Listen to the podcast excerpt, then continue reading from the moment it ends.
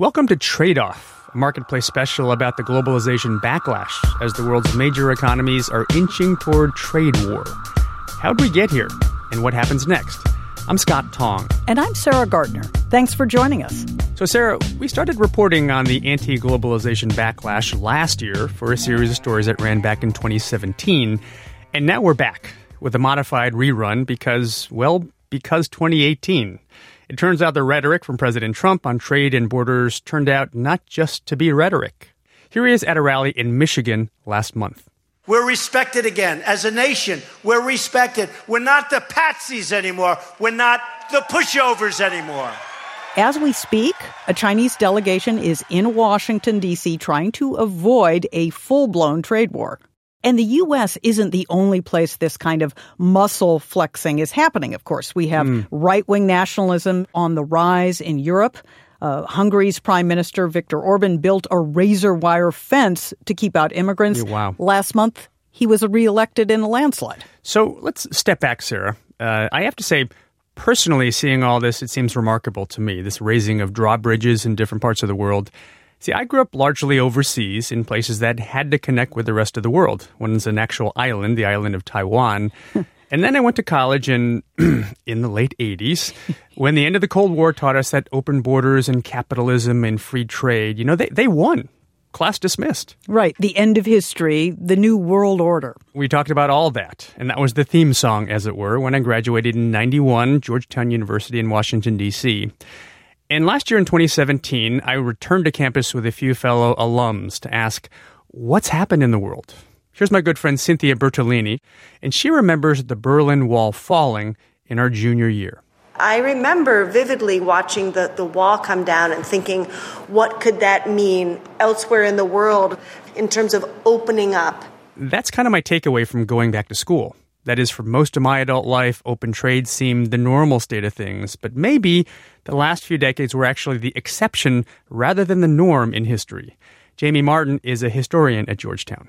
Globalization, far from being inevitable, could easily go into reverse or even collapse. We've seen that collapse in the 1930s at the start of the Depression in Europe and the United States. Back then, populism and protectionism won. The economists lost, as did world trade and well being of a lot of people around the world. And today, with new U.S. walls against foreign steel and Chinese products, and Beijing buying less soybeans from the United States, could we see this movie again? Well, that's what everybody's asking these days. And those swings between protectionism and free trade, that's what we're going to look at. We've come to think of free trade as very American, right? Very free market capitalism. But if you go back to the beginning of the U.S. economy, we did not start out that way. Okay, so how far back are we going? Well, we're actually going all the way back to this guy. Don't be shocked when your history book mentions me. I will lay down my life if it sets us free. Eventually, you'll see my ascendancy. Alexander Hamilton? I'm assuming you're talking about, I don't know, the musical or the guy. You know what? I'll let you take it from here. Okay, here we go. So, protectionism can mean a lot of things. It can be a tax on imports, a ban on immigrants from a certain country, or a rule limiting foreign investment. But it all comes down to gatekeeping. Mm-hmm. America has a long history of keeping out imports when it suits us, and that goes as far back as, yes, Hamilton. You might call him our original protectionist. Uh-huh. Now, the Broadway musical skipped over that part, so to find that Hamilton, you actually have to go to Jersey. Paterson, New Jersey. Drive through town and you pass bodegas, pawn shops, discount stores, and then you come to something totally unexpected a national park, complete with a wisecracking park ranger, Smokey Bear hat and all.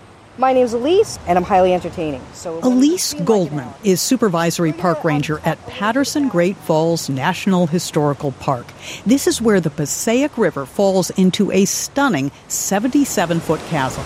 All right, get your cameras ready. It is a beautiful view. Goldman tells us Alexander Hamilton actually picnicked here with George Washington during the American Revolution.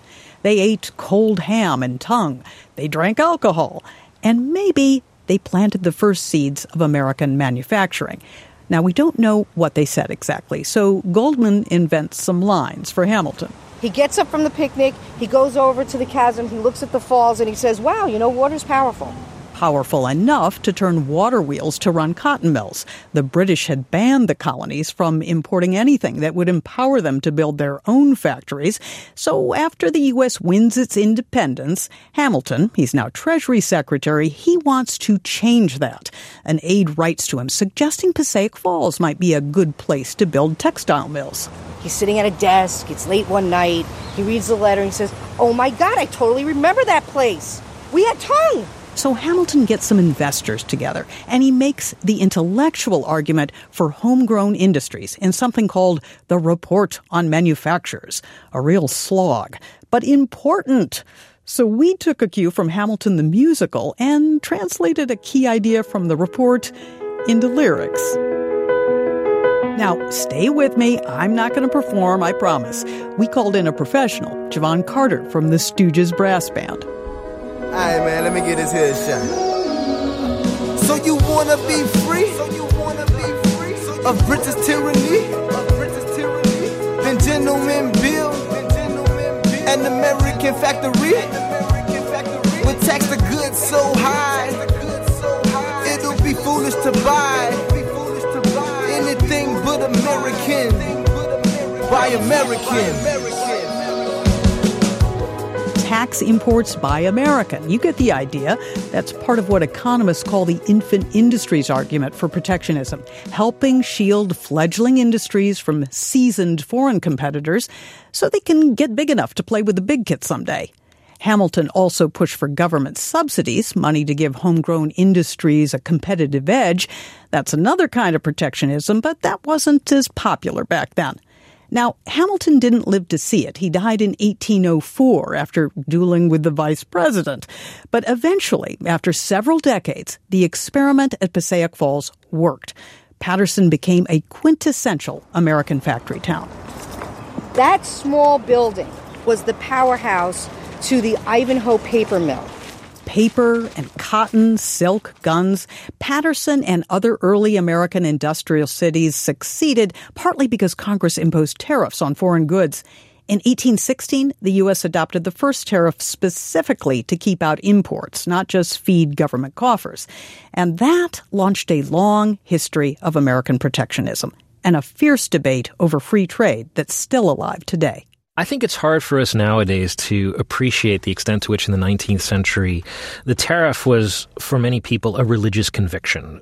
American historian Eric Rauchway at the University of California, Davis. Of course, for Republicans and for the majority view uh, in the 19th and early 20th century, to be pro tariff was to be American. In fact, some called the GOP the grand old protectionists. Free trade sounded mm, suspiciously unpatriotic. So protectionism, not free trade, was the American way for much of our history. We hear President Trump complain that China unfairly props up its steel industry, dumping cheap steel into global markets. That makes it hard for American steel to compete. People lose their jobs. Well, reality check, we were an emerging protectionist nation once too. But there's a wrinkle here, and an important one. Some people argue, look, protectionism built America, and we developed into a world power by putting America first. But what that argument overlooks is the fact that we were completely open to migration, so we had a lot of immigrants. Dartmouth historian Douglas Irwin says on the whole, we were completely open to capital flows and we borrowed a lot of money from British financiers. We were completely open to foreign technology. So we weren't really a closed economy in the 19th century. We were limited trade, but we were open in terms of ideas, capital, the movement of people. At the end of that tour in Paterson, I ask another tourist, Antonio Montez, what he thinks about free trade. He's worked in manufacturing, law enforcement, now private security. And like a lot of Americans, Montez is searching for that sweet spot when it comes to globalization. Free trade had hurt us in an extent, but at the same time, free trade had helped us. But I think we need to look more and, and, and be protective of the U.S because uh, personally, I've been overseas, a veteran. We give a lot to other countries, and we're not getting nothing back in return. Alexander Hamilton might have related. He wanted to put America first too, but Hamilton also understood that protectionism comes at a cost, namely higher prices for consumers. In that big biography about Hamilton that was the basis for the musical, the author, Ron Chernow, writes that in Hamilton's vision for America, tariffs would be moderate, temporary, and repealed as soon as possible.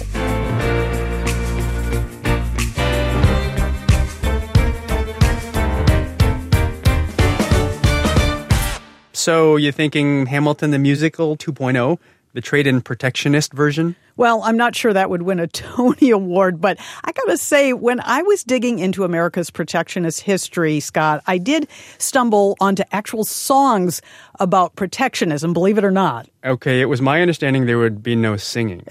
well, I didn't I didn't promise that. now, actually this song is quite catchy. Don't make fun of it, Scott. It's a campaign song from 1896. All right. That's I'm when listening. Democrat William Jennings Bryan ran against Republican William McKinley. Now, he was a protectionist, and Hmm. McKinley's supporters wrote a song about how great his policies were going to be. It's actually called McKinley Protection. I found the sheet music, and we got this amazing men's choir in Minneapolis, Cantus, to bring it to life. So take a listen to the seventh verse. Our great manufactories are all standing still without McKinley protection. That's why all the gold is locked up in the till without McKinley protection. Just shut up our markets to the foreigner's mill and give us the laborers a chance at the till. And we'll So, Scott, did you catch that line? Just shut up our markets to the foreigner's mill Yeah. and give us, the laborers, a chance at the till. Ah, there it is. A chance at the till, a chance at the auto factory, a chance at the carrier plant in Indiana that was going to go to Mexico. Right, it sounds so modern.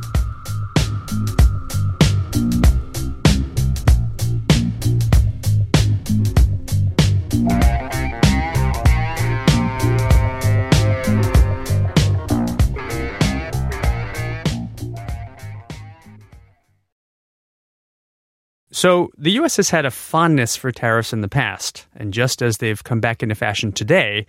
But at one point in our history, you could say this fondness turned into an unhealthy obsession. well, I have two words for you, Scott Smoot Hawley. That's what I expected. and those two names have come up a lot lately. Most recently, from a long list of economists, I counted 1,156 of them, Wow. who warned President Trump against tariffs on China and the EU. They warned that trade will collapse, businesses would lose customers, the world economy could shrink. And they cited Smoot Hawley, that protectionist bill back in 1930 that was the subject of another warning from, you guessed it, more than a thousand economists. Well, the story goes that Smoot Hawley tipped us into the Great Depression. Yeah. Well, that is not what actually happened, but what Hmm. did happen was not good. And it's worth taking the time to understand the story of Smoot Hawley because protectionism often doesn't make great economic sense, but it can make sense politically. Smoot Hawley is a perfect example of that. Even though, if you believe the movies, Scott, Smoot Hawley is the most boring chapter in American history. In 1930, the Republican controlled House of Representatives, in an effort to alleviate the effects of the. Anyone? Anyone? The Great Depression. Ah, yes, Ferris Bueller's Day Off, circa 1986. That's the classroom scene. passed the anyone anyone a tariff bill the Hawley Smoot Tariff Act which Ben Stein, comedian and real life economist, plays the teacher while his students snooze, drool. Bueller But it's actually a fascinating tragedy that leads to an economic train wreck. Our protagonist and tragic hero is Reed Smoot, Republican senator from Utah and the powerful chairman of the Senate Finance Committee. See, Smoot was a Mormon and a very high ranking leader of the Church of Latter day Saints. A devout gentleman, and as it turns out, a devout protectionist. Back then, the Mormon church dominated the sugar beet industry out west. Mormon historian Matthew Godfrey has written all about it. Wilford Woodruff, who was president and the prophet of the LDS Church when they got into the sugar business, said that he had had a revelation from God that the church needed to get into the sugar business. So Mormon farmers grew beets, and the church controlled a huge sugar company, Utah Idaho Sugar. In a little town that hugs the Wasatch Mountains called Spanish Fork, you can still see the remains of one of the company's sugar beet factories. Now it's located right by uh, I 15. Uh, you can hear the cars going by. We approach a dark, abandoned space and peek inside. A century ago, this was where the sugar beets were sliced up and ground into a pulp before extracting the sugar. So it looks to me like there's a chute up there that the beets would drop down into. Senator Smoot wanted to protect Utah's beet sugar from the imported stuff, mostly cane sugar. He used kind of very nativistic philosophies of the time, believing that white Americans were kind of the premier race at the time. And so he believed that if you could support an industry that included farmers who were white Americans, that that was more beneficial than relying on sugar that was grown by individuals from Cuba or areas outside of the United States. Not only was that morally and economically dubious, it wasn't necessary. In the late 1920s, imported crops were not what really sank American farmers. Prices were low all over the world. But the good protectionists didn't let that fact get in the way. The Republican Party had to be seen as doing something to help farmers to win the farm vote in the Midwest. That's Doug Irwin, Dartmouth economist, who wrote the book on Smoot-Hawley. It's called Peddling Protectionism. He says Congress initiates tariff hearings in 1929, at which point our nice little help the farmers package gets hijacked by city folks, aka Eastern manufacturers. That's what brings out all the lobbyists and the industry groups saying this is an opportunity for us to sort of piggyback on uh, the farm tariff by uh, getting higher tariffs on ball bearings and steel and textiles and shoes and bricks. And bottle caps and sprinkler tops. And collapsible tubs and antimony, whatever that is. Here's Irwin reading from a section in his book on kraut. The National Kraut Packers Association called for an increase in the duty on kraut from 30% to 50%. A small firm in Maine requested a duty on canned sardines be raised from 30% to 50%. Someone from Ohio asked the tariff on imported goldfish to be increased to 35%. Ah, the vital pet fish sector. so, how did this happen? Well, have you ever heard of congressional log rolling? Anyone? Anyone? Tong? Um, kind of. Okay, say we chop down a tree together. Mm-hmm. I help you roll a bunch of logs to your house, you help roll some to mine, or in this case, you support my tariff, I support yours. Ah, which helps all of us do one thing charge higher prices because of less competition. Well, the bill passes the House and it moves over to the Senate. And now we get to smoot and smut. Wait a minute, did you just say smut? Uh, yes, I did. Our Mormon protagonist also wants to ban the import of obscene materials. He took a particular umbrage, for example, at D.H. Lawrence's Lady Chatterley's Lover for having obscene passages in it. You can Google them later. And apparently he had a big stack of these books saying, you know, this is obscene material, we, we shouldn't be allowing this in the country. And people were pointing and saying, well, why do you have all these books? What are you doing reading them? How'd you get them? yeah, exactly. How'd you get them? Smoot, smites, smut is the famous headline of the day. So the bill adds that, and it keeps moving. Nobody stops it. Though a bunch of economists try, 1,028 of them. They write a letter to President Herbert Hoover warning it would lead to higher prices at home and retaliatory tariffs from America's trading partners. But Congress disses them as blah blah intellectuals.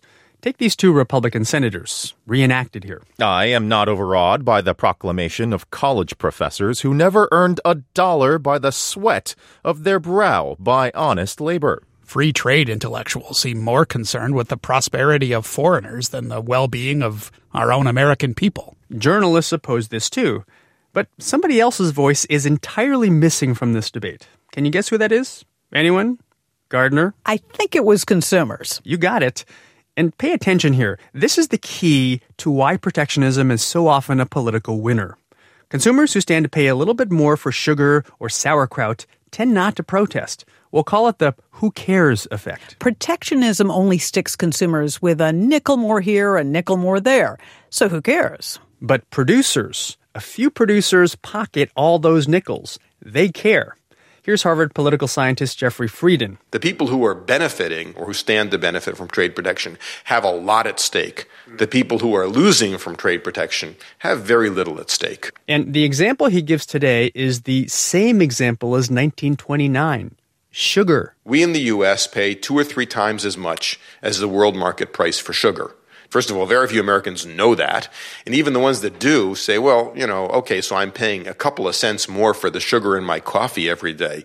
Who cares? In the end, Smoot-Hawley raised taxes on nearly 20,000 imported goods. And even though it made bad economic sense, the bill made good political sense, and all the industries that successfully lobbied loved it. In June 1930, President Hoover signed Smoot-Hawley into law. And then something happens that those pesky economists predicted a trade war. By now, the Great Depression has begun, and our trading partners are plunging into their own recessions, so they strike back. Yeah, no more Canadian nice. Our northern neighbors immediately slapped tariffs on nearly a third of their American imports. Take eggs. U.S. egg sales to Canada fall 97%.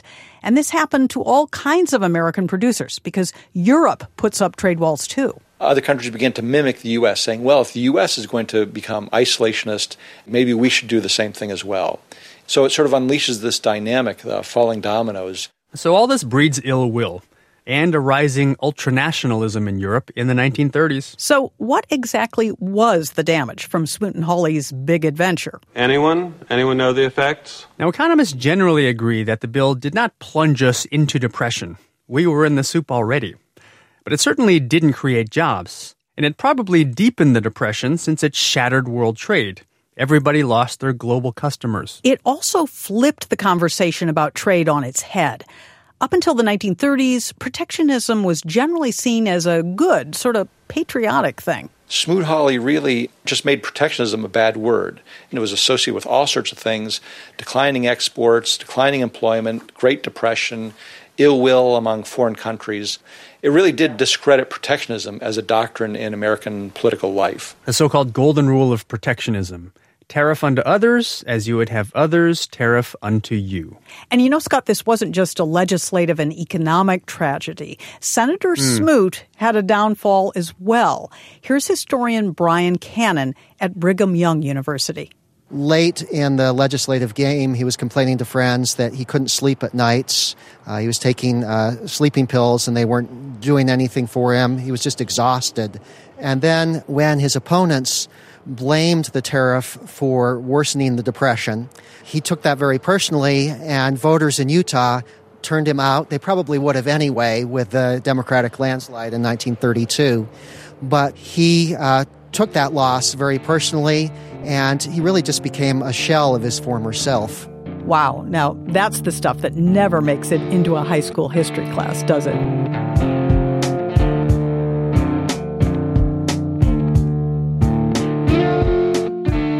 We're going to move now from the halls of Congress in 1930 to the halls of Van Nuys High School in 2017. Van Nuys is in LA's San Fernando Valley. We sent our producer Haley Hirschman to talk with some students in the Advanced Placement World History class.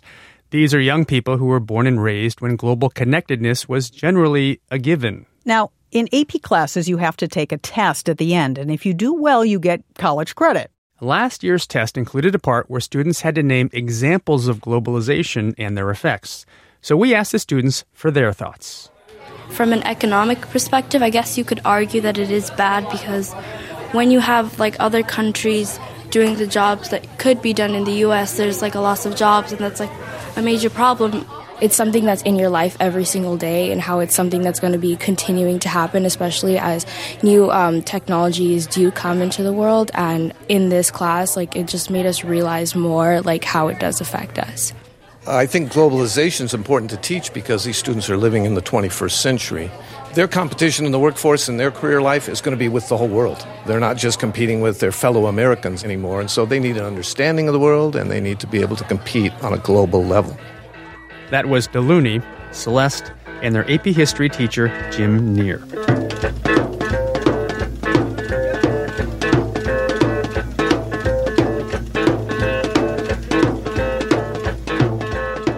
So, Sarah? Yes, Scott?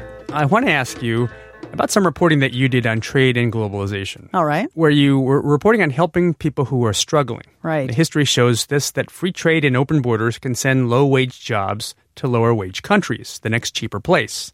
It happened to workers in England and the US and Japan and Taiwan. It's even happening in China, right? They don't make the cheap t shirts anymore. Right. That's happening in Vietnam or somewhere, right? And invariably, politicians promise to help them, politicians who sometimes become the president. But what do countries owe the people who have lost out to free trade? First, let me play you a clip from that TV show, The West Wing, 2004, where they're asking that very same question. Hmm. Do you ever wonder if we forget the human face of trade, that blood and muscle? You have to go with what grows the economy for everyone. There's blood and muscle in India, too. Yeah. So here's what I found in my reporting compensating the so called losers. Now, I'd rather call them casualties of globalization. Okay. That's very complicated. There isn't really a passionate, powerful constituency to stand up for the people or the communities who stand to lose their jobs to free trade. And this goes all the way back to the early 70s. I talked to economist Fred Bergsten. He's now 77 years old. Mhm. He's very well known, founding director of the Peterson Institute. But back then in the 70s, Bergsten chaired a Chamber of Commerce task force to figure out a better way to help American workers who had lost their jobs to free trade. Now, at that hmm. time, imports from Japan were the big concern. Right. There was a small program in place to help these people, but it was so narrow that in the first six years, not a single American worker qualified for the benefits. Really? So Fred Bergsten writes up the task force findings, and he remembers taking this 20 page report to the Chamber of Commerce board. So I entered their sanctum, their boardroom, took the podium. I presented our report. Very, very vigorous debate ensued. And that's because Bergsten's report called for a lot more money for more workers, relocation assistance, even money for whole communities affected by plant closures. But while that plan was great for workers, it created problems for some industries in that chamber boardroom.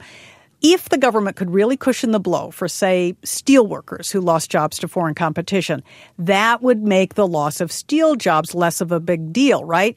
And it would weaken steel companies' argument for protectionist trade barriers. Oh, I see. If you cushion the blow a little bit, then suddenly this industry doesn't have as much of an urgent emergency case to bring to Washington. Exactly. And Bergsten says even some of the free trade advocates on the Chamber's board worried that a bigger federal program would just draw unwanted attention to the numbers of Americans losing jobs to trade. To me, that was dramatic.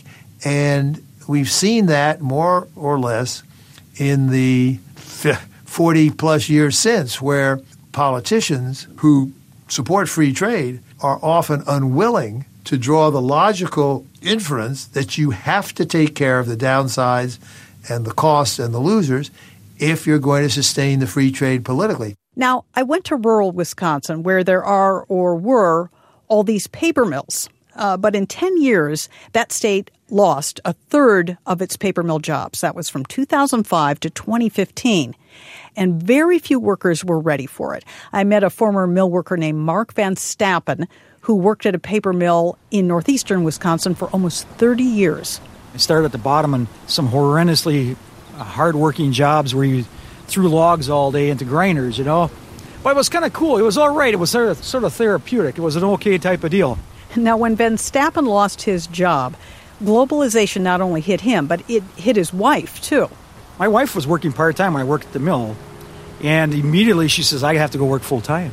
I have to. We no longer have stability in our lives, you know?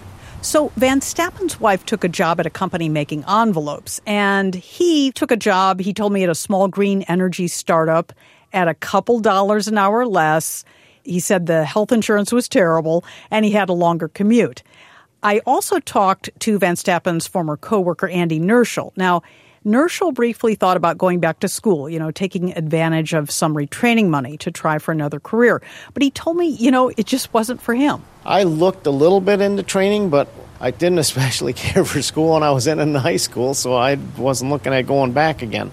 I tried a couple different paper mill jobs that I thought, but I didn't get hired at any. So, Scott, this is partly why the big mm. retraining or reinvention promise is oversold. People don't or can't move to where the growth jobs are, or they're too old to retrain, or they can't afford to take the time off to go back to school, mm-hmm. even with federal money. And the numbers bear this out. A 2014 survey of some laid off mill workers in Wood County, Wisconsin, it showed that a little under 39% chose to participate in career retraining programs. Yeah, you know, as you say that, Sarah, it just reminds me of talking to out of work coal miners in southern Illinois who say, you know, school is not for me. I work with my hands. Yeah. Now, policymakers and economists, they might assume workers will move or retrain, but it seems to me they're still trying to understand why so many people actually don't.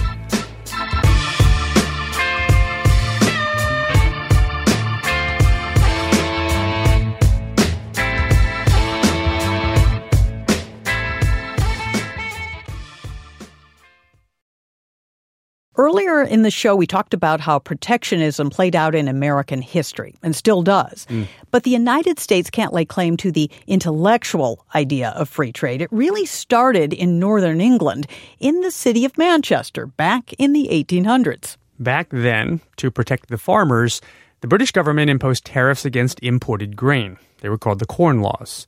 And there's a fascinating tale of how those laws got repealed. It's an Econ 101 prerequisite with lessons for today. Marketplace's Stephen Beard got that story for us, starting with a tour of Manchester. On this busy street in the city centre stands Manchester's most beautiful building in glorious sandstone with Italianate arcades and richly decorated with carved figures. It's not quite what you'd expect to find in the world's first industrial city, a place once infamous for its smoke belching chimneys. The building celebrates the birth here of a big idea, and, says tour guide Elizabeth Sibbering, proclaims it with a bold inscription across the facade. In big gold letters on the top, it says Free Trade Hall, and we, we think that's probably the only building in the whole world that's named after free trade. Usually it's named after monarchs or places or something like that. Manchester, Radical Manchester, free trade. So it's written on our city. The hall, which today is a five star hotel, was built in the mid 19th century to commemorate a victory. Victory for the Manchester men. They were the emerging class of merchants and manufacturers, and it was their fight in the 1840s against the British aristocracy that launched the movement against tariffs and trade barriers. Today, this vast Victorian cotton mill at Quarrybank, south of the city, is a tourist attraction. Tens of thousands of visitors come here and are bemused by the clattering, wheezing Rube Goldberg machinery.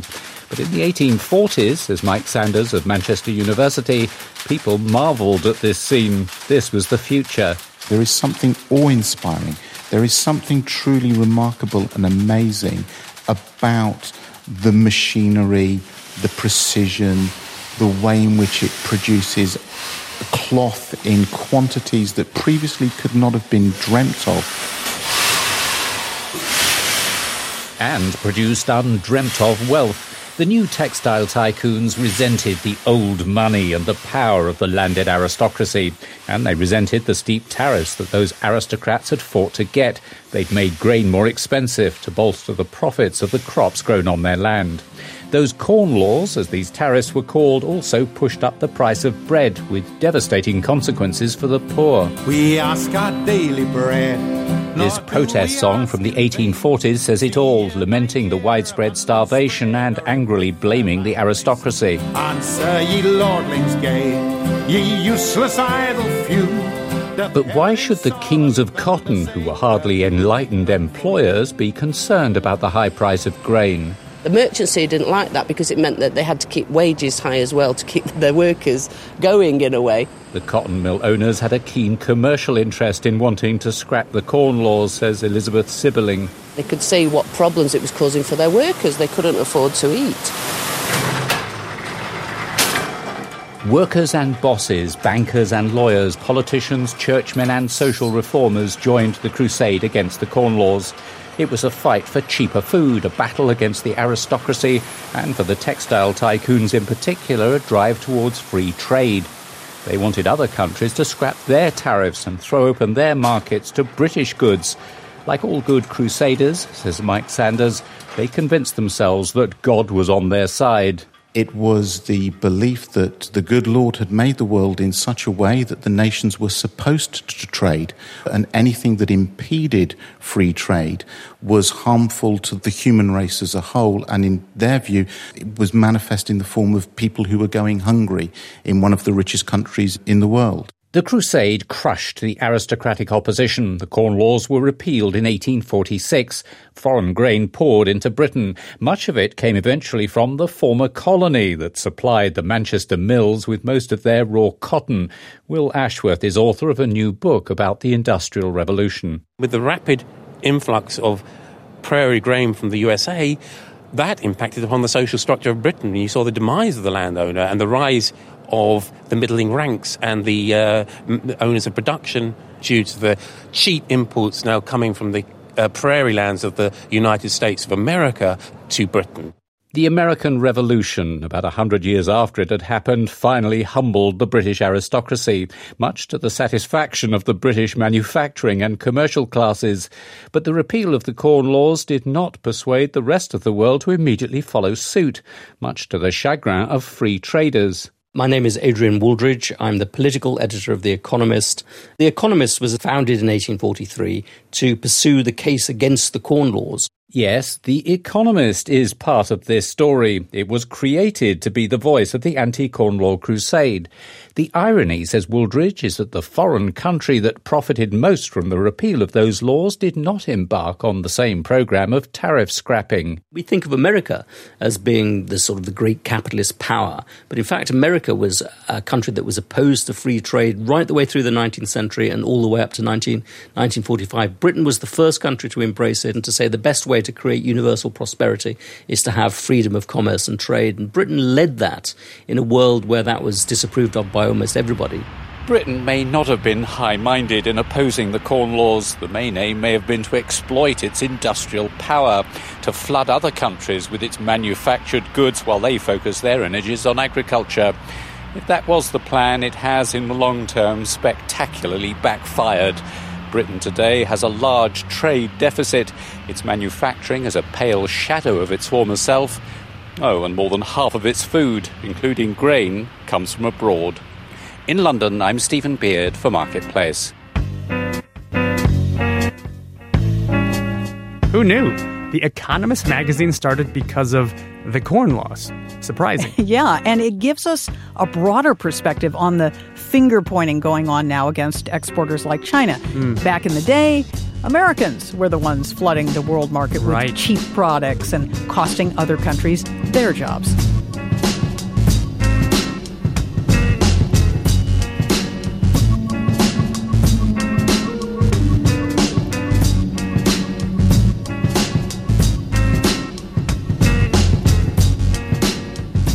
For our last story, Scott, you are going to give us a global perspective Yep. from Kansas City. Can that be right? It's the natural place to go for this. now, here in the rich countries, right, we hear the angst of people who fear they're losing their economic edge to other countries that are catching up. And economists do use this term catch up to describe emerging country economies that are growing really quickly. Yeah, there's even a sense that countries like China have overtaken us. So have they? Certainly they're catching up quickly. But let's back up a minute. Or back up a couple centuries, actually. Okay. If we go back to the 1800s, the Industrial Revolution, steam engines, steam ships, railroads, and the telegraph, those benefited a small percentage of people in the world. Maybe only 15% people in Western Europe and North America, plus Australia and New Zealand. The rest of the world pretty much stood still. So you have this, this divergence, this separation. Okay. But now, with the new globalization, container ships and the internet and global supply chains, this has allowed a lot of countries to start making up that gap. Convergence. Convergence. Okay, so Mm-hmm. tell us about India by way of Kansas City.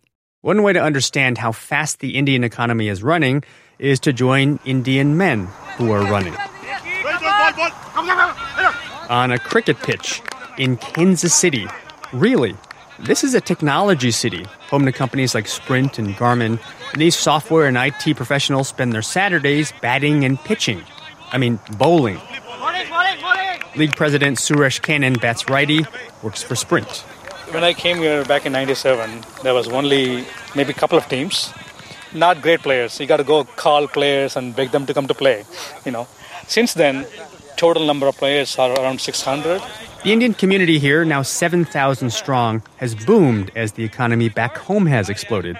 It's a global story of Indian talent connecting with U.S. education and technology and investment. India's economy is now growing at 7% a year. It's the fastest growing large country in the world. And this is a story of what economists call catch up, where poor countries adopt proven technology and ideas by opening up to the outside world. But for all the whooping, there's now tension as the Indians here question how open the U.S. is to them. In February, at a bar in the suburb of Olathe, a white man shot two Indian men, IT workers, cricket teammates, and killed one. The shooter first asked about the men's immigration status. Aviva Ajmera is an Indian American who works as a business strategy consultant in Kansas City.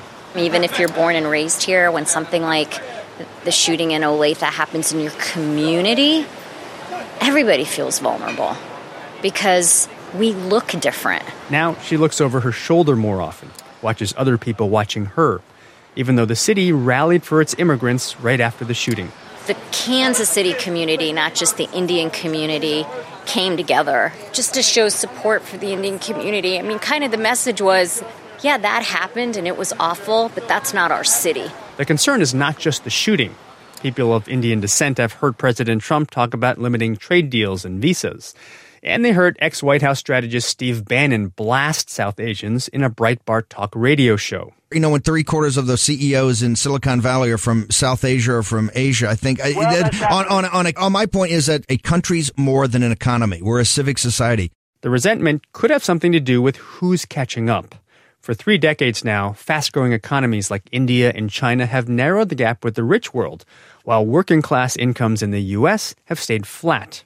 Economist Branko Milanovic at the City University in New York says one does not cause the other, but some might think it does. That was seen as one indication of why there was disenchantment with globalization, or why maybe these people voted, uh, you know, in favor of Brexit or Trump. In Kansas City, fewer college applications from India are landing and fewer Indians are being hired by companies nervous that the visa rules could change. Now, there's no wholesale exodus, but things have changed since the earliest IT workers came in the early 90s. Back then, India was just emerging from a Soviet style, centrally planned economy. As in one TV channel, says Suresh Kannan of the Cricket League. If you have a TV, you are a rich person. We basically forced our parents to buy a TV, and we bought a color TV, and um, we were like popular family around the neighborhood. Um, they used to call us a color TV family. then in 1991, India's government opened up the country dramatically, and in came American companies, investors, lowbrow TV shows. Like you. The popular shows was a Jerry Springer show. Jerry Springer. yeah. Oh. We used to think it's all real. People throwing chairs at yeah, each other. Yeah, all those all things. And, yeah. And then um, watching a Baywatch was a shock for us because that's something completely against our Indian culture at that time. Great moments in globalization. Kansas City IT entrepreneur Manuj Manethumarial says when he was a kid in India, there was one model of car on the road. The Hindustan Motors ambassador was so noisy that kids playing on the street could safely hear it blocks away. And then came the affordable, fuel efficient Suzuki car. Its only problem? Too quiet. We used to tell people, be careful, those cars doesn't make any sounds. Manethumarial graduated college and then studied programming in India. And that's a key ingredient to the country's catch up recipe, which includes education, democracy, openness, investment, entrepreneurs. He was hired in the Bangalore office of the Digital Equipment Corporation, based in faraway Massachusetts. At the time, U.S. tech firms were recruiting heavily in India. And I think the primary motivation was that year 2000 computer problem, Y2K problem. They were going to rewrite the code, so they need huge manpower. Eventually, he got hired by a firm in Silicon Valley, and then he moved to Kansas City to form his own company. Why there? Nice people, cheaper housing. Only thing we didn't like was the winter, the cold. And there are other disconnects. Many Indians are vegetarians in the land of Kansas City barbecue, trying to grasp American jokes. So when I sit in meetings, somebody crack a joke and I will have to synchronize my laugh with them and then uh-huh. later ask, what did it mean? like all business owners, Manethumarial competes on price. And often, the best bang for his buck is to outsource the simpler IT work back to India. And that revenue back home is helping to fuel a rising consumer economy. The average income in India is rising three times faster than it is here. Economist Branko Milanovic. We're really talking here about a rebalancing of the world and significantly higher incomes in Asia. And I think openness and globalization played a very important role in that. The upshot?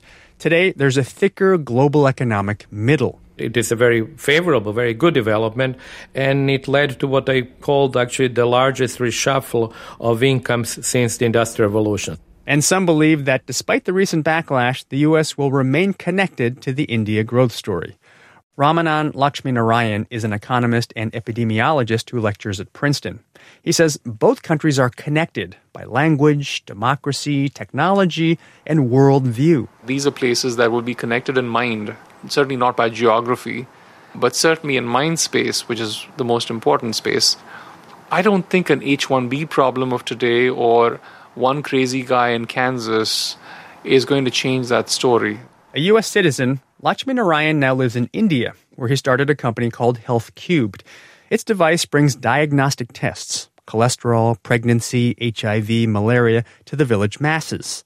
And India's health market is a next big thing as you grow wealthier, you actually want the health in order to be able to enjoy that wealth. There's no point dying off at the age of 30, you know, after you made a lot of money.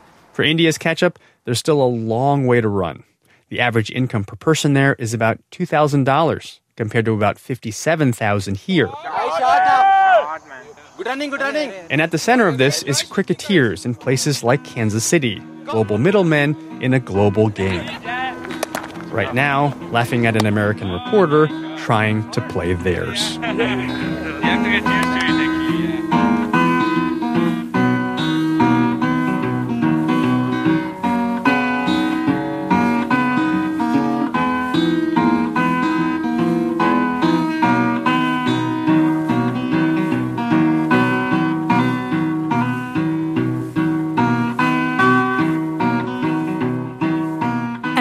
Trade Off Stories of Globalization, Backlash, Trade, and Trade Wars.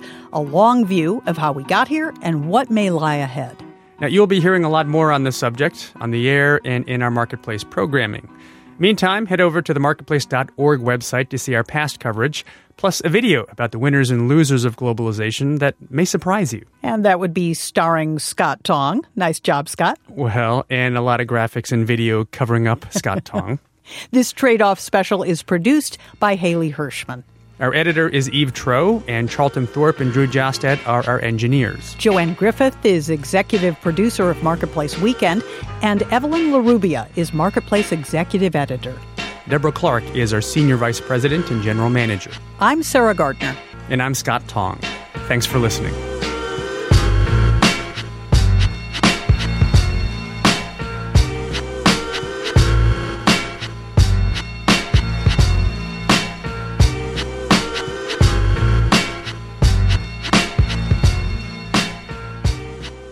This is APM.